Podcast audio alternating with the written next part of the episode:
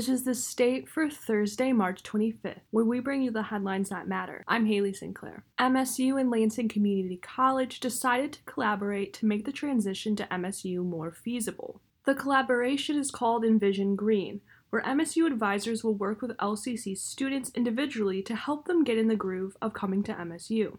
The program will allow students to create an academic plan that will allow them to take the classes they need at LCC that will transfer easily in earning a degree at MSU. In the last decade, according to a statement released by MSU, over 5,500 LCC students have become Spartans.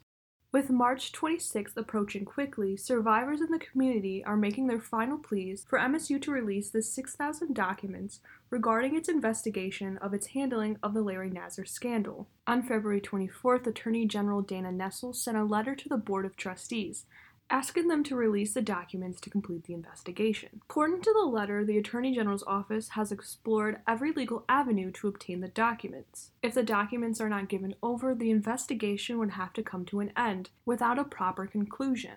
Reclaim MSU, an alliance of MSU community members, sent a letter to MSU asking them to cooperate with Nessel and waive its privilege over the documents. MSU claims the documents do not have any information that is not already known by investigators and the general public.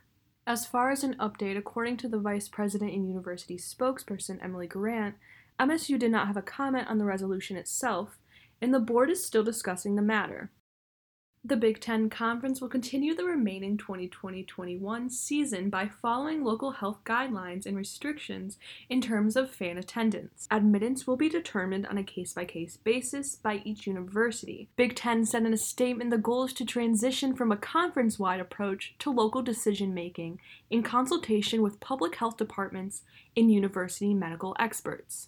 On MSU's campus, so far only family members have been allowed to support the players at certain sporting events. The Big Ten Conference Directors of Athletics and the Council of Presidents and Chancellors announced the decision Wednesday. Thank you for joining us for The State, produced by The State News and Impact 89 FM.